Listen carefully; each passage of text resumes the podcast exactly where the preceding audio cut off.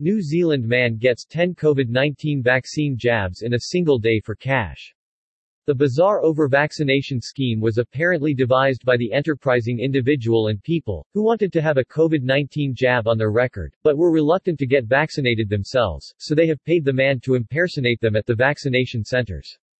New Zealand authorities are investigating a man, who allegedly received 10 COVID-19 vaccine jabs in one single day. The bizarre over-vaccination scheme was apparently devised by the enterprising individual and people, who wanted to have a COVID-19 jab on their record, but were reluctant to get vaccinated themselves, so they have paid the man to impersonate them at the vaccination centres. In New Zealand, people do not have to produce identification when receiving the vaccine, facilitating the bold scheme. The unidentified man is believed to have visited several vaccination centres in a single day, receiving up to 10 vaccine jabs. The incident was acknowledged by New Zealand's Ministry of Health, with Astrid Korney, the COVID-19 Vaccine and Immunisation Programme Group Manager, confirming authorities were aware of the issue. The official, however, did not reveal where exactly the alleged scam took place.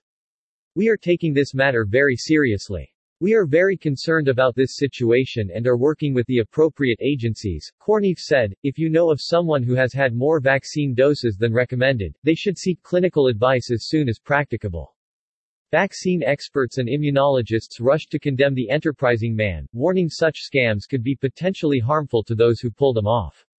Vaccinologist and associate professor at the University of Auckland, Helen Petousis-Harris blasted such behavior as unbelievably selfish.